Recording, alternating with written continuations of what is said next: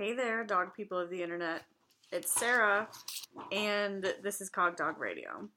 If you've been listening for a while, you know that the episode that's supposed to happen this week is an interview with Prime's owner, Heidi. But Heidi and I are both on our way home from Cynosport World Games in Scottsdale, Arizona, and I decided to go ahead and push that interview out for another couple of weeks, but didn't want to leave you guys without an episode. So today I'm just going to um, answer an email question.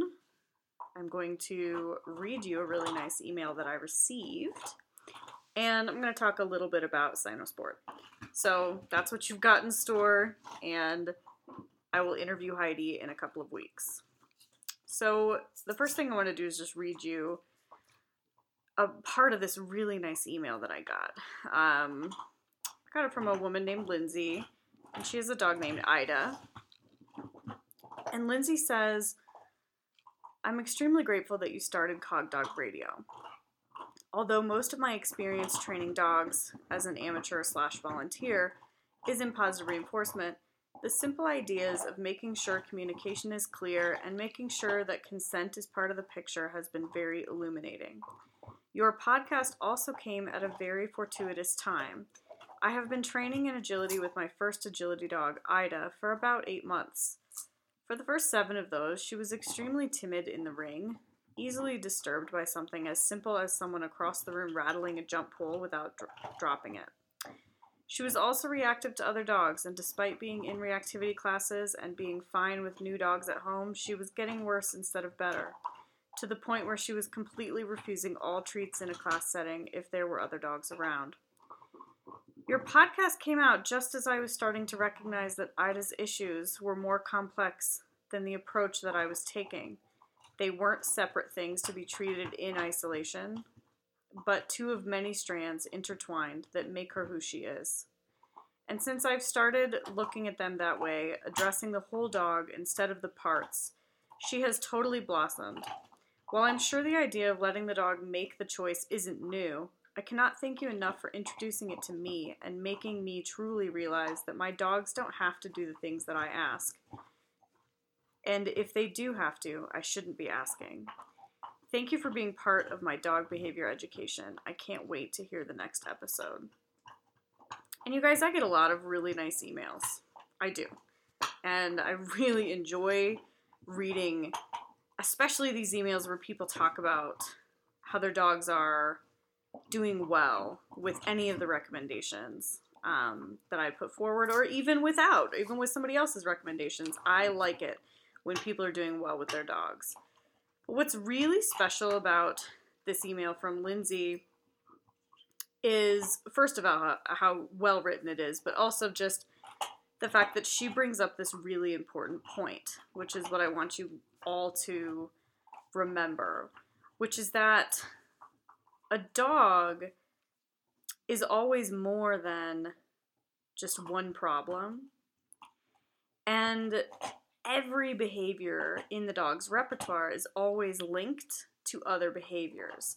So you can have a dog that's struggling with agility and totally fine outside of the ring. And you can also have a dog that's amazing at agility and not fine outside of the ring. And you can have a dog who's concerns about the environment in agility are affecting her ability to function inside the ring. And acknowledging that these things go together is a really big deal and very important. I think a lot of times um, we take this very simple, just kind of operant conditioning mindset of saying, okay, behaviors that are reinforced continue and lack of reinforcement will lead to less of that behavior. And that is not untrue, it's completely true. But I think there's a bigger picture. And the bigger picture is what what behaviors are being driven by what emotions and what behaviors are actually outside of the dog's control because trying to change something within an operant conditioning mindset implies that the behaviors that the dog is exhibiting are within that dog's control. And that's actually not always the case. And so realizing that something may not be within the dog's control is actually pretty important. Um, and so, thank you, Lindsay. I really appreciate that email. And then another email that I got um, is a really common question, and that I get, which is that I mentioned that Prime would slap himself with a toy to self soothe, and that um, so that slamming the toy around and hitting his own body with the toy is a self-soothing kind of stress response behavior.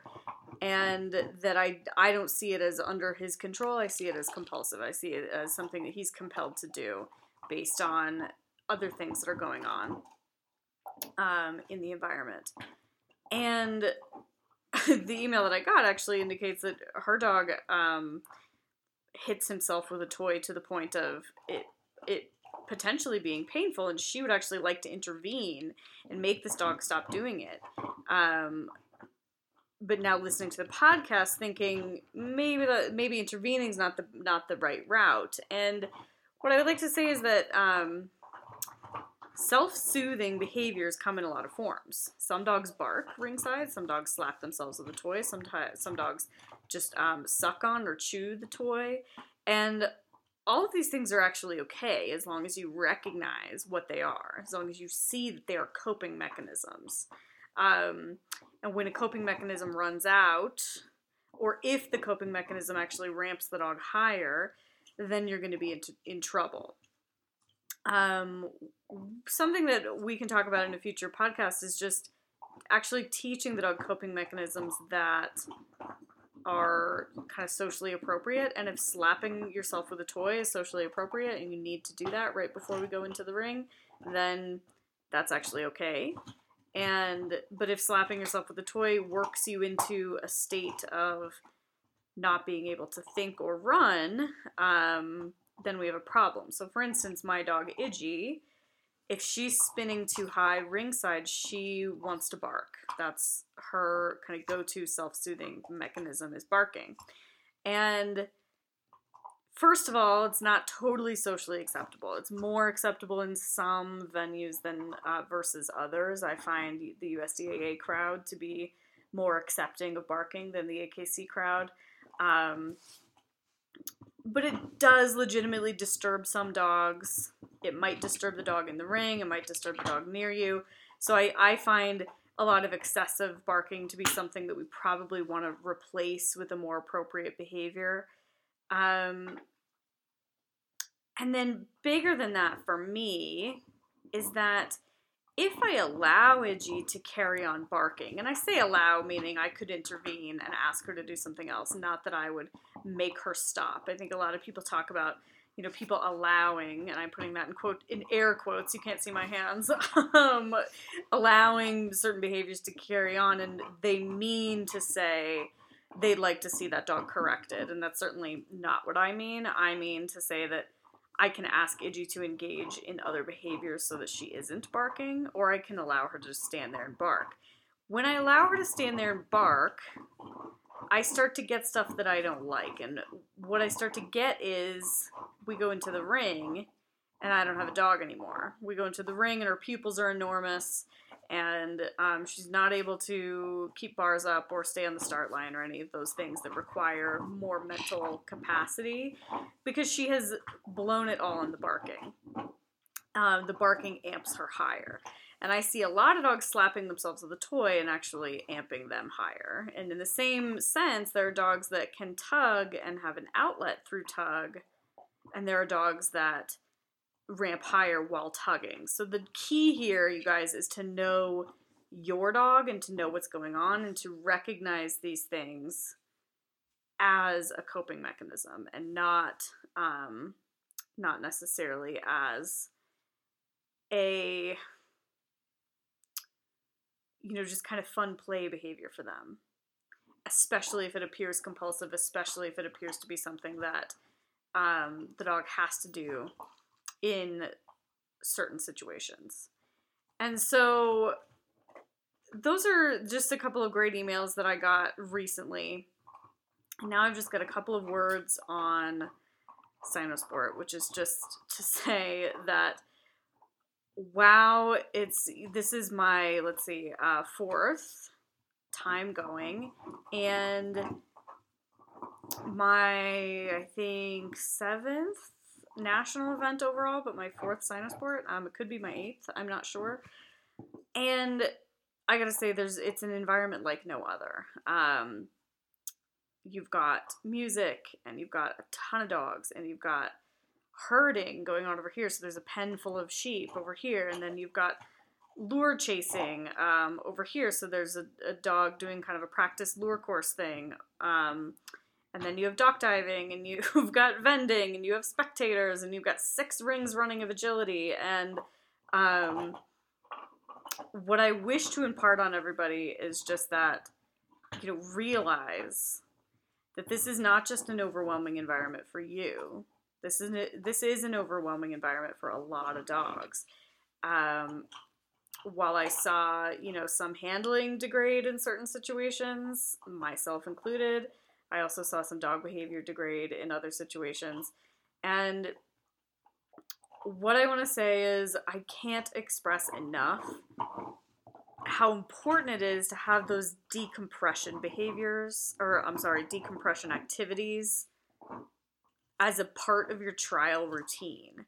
So, this is something that I figured out for myself, certainly. Um, and I heard a very big name competitor actually talking to somebody about about it for her as well that we know that we need to decompress. You're either there to compete or you're there to socialize. And the people on the podium, the people doing really, really well, they're probably not also socializing the entire time. They are going back to their hotel and taking a nap. They are maybe taking their dogs off property for a walk. They are, in general, um, not there being inundated by all of this stimuli this whole time. And gosh, it's important to think about that for yourself as well as your dogs. So it was very hot in Scottsdale, much hotter. I mean, it was actually much nicer than I expected it to be, but it was hot. And so Iggy and I, neither of us do well in the heat. And so a long walk in the sun would actually not be decompressing for she and I. So we went back to some air conditioning and you know lied down and hung out together a lot and she would have a bully stick and i would maybe read a book um, or log on and work with some clients. And just kind of getting yourself out of the environment of the competition on a regular basis is important. And if you've not ever operated like that before i encourage you to try it because it might help your performance. And if you've got a dog that tends to ramp up at a national, I know a lot of people, a lot of people whose dogs are brilliant um, at you know your little lo- local weekend trials and kind of come apart at the seams at a national. And you know everybody says, well, that's you, that's your stress, and I'm gonna say, yeah, probably part partially is that the handler stress, but I think also it's that our dogs are not in environments that are this intense on any given weekend. Okay, so your local arena with two rings in it and you know 300 dogs entered is very different from an enormous six ring event with a lot of other activities going on. So if you plan on doing anything like that with your dog, you know, just recognize that it's tough. Still go. I am the last person to tell you not to go. These are my favorite things about agility. I love these big events. Um, but make sure that you've built decompression into the routine for both of you. And, you know, this is why I would also, I personally would probably choose to limit the number of dogs that I would run. I've so far only run one at a time, but um, I think two would be my maximum for dogs that I'd be competing with because I wouldn't be able to do more than that justice. And so I think that's important to consider. Um, thanks to, I had several people approach me this week in Scottsdale um, and talk to me about the podcast, and I really appreciated that. So if you came up to me, thank you. Thanks for saying hi. Um, it was an emotional week for me for many reasons, and it was very nice to just hear some nice words from some friendly people and I really very much appreciate that. like I said, in a couple of weeks, we'll have that interview with Heidi. In the meantime, I hope you appreciated this little filler episode and be sure to shoot me any emails with questions or thoughts that you have at cogdogradio at gmail.com. You can find all of these podcasts at my website, www.thecognitivecanine.com. Don't forget that THE in there. um, you can also find them on SoundCloud as well as iTunes. And if you sent me an email that I haven't responded to, that's because I have quite a few of those. So I'm getting to them. And especially, there's one really long one um, that's very well written and thought out, and I want to do it justice, and I just haven't had time. So, if that's yours, hang tight. I am going to get to it. I will respond to everything. Thanks, you guys, for listening. We'll talk to you in a couple of weeks.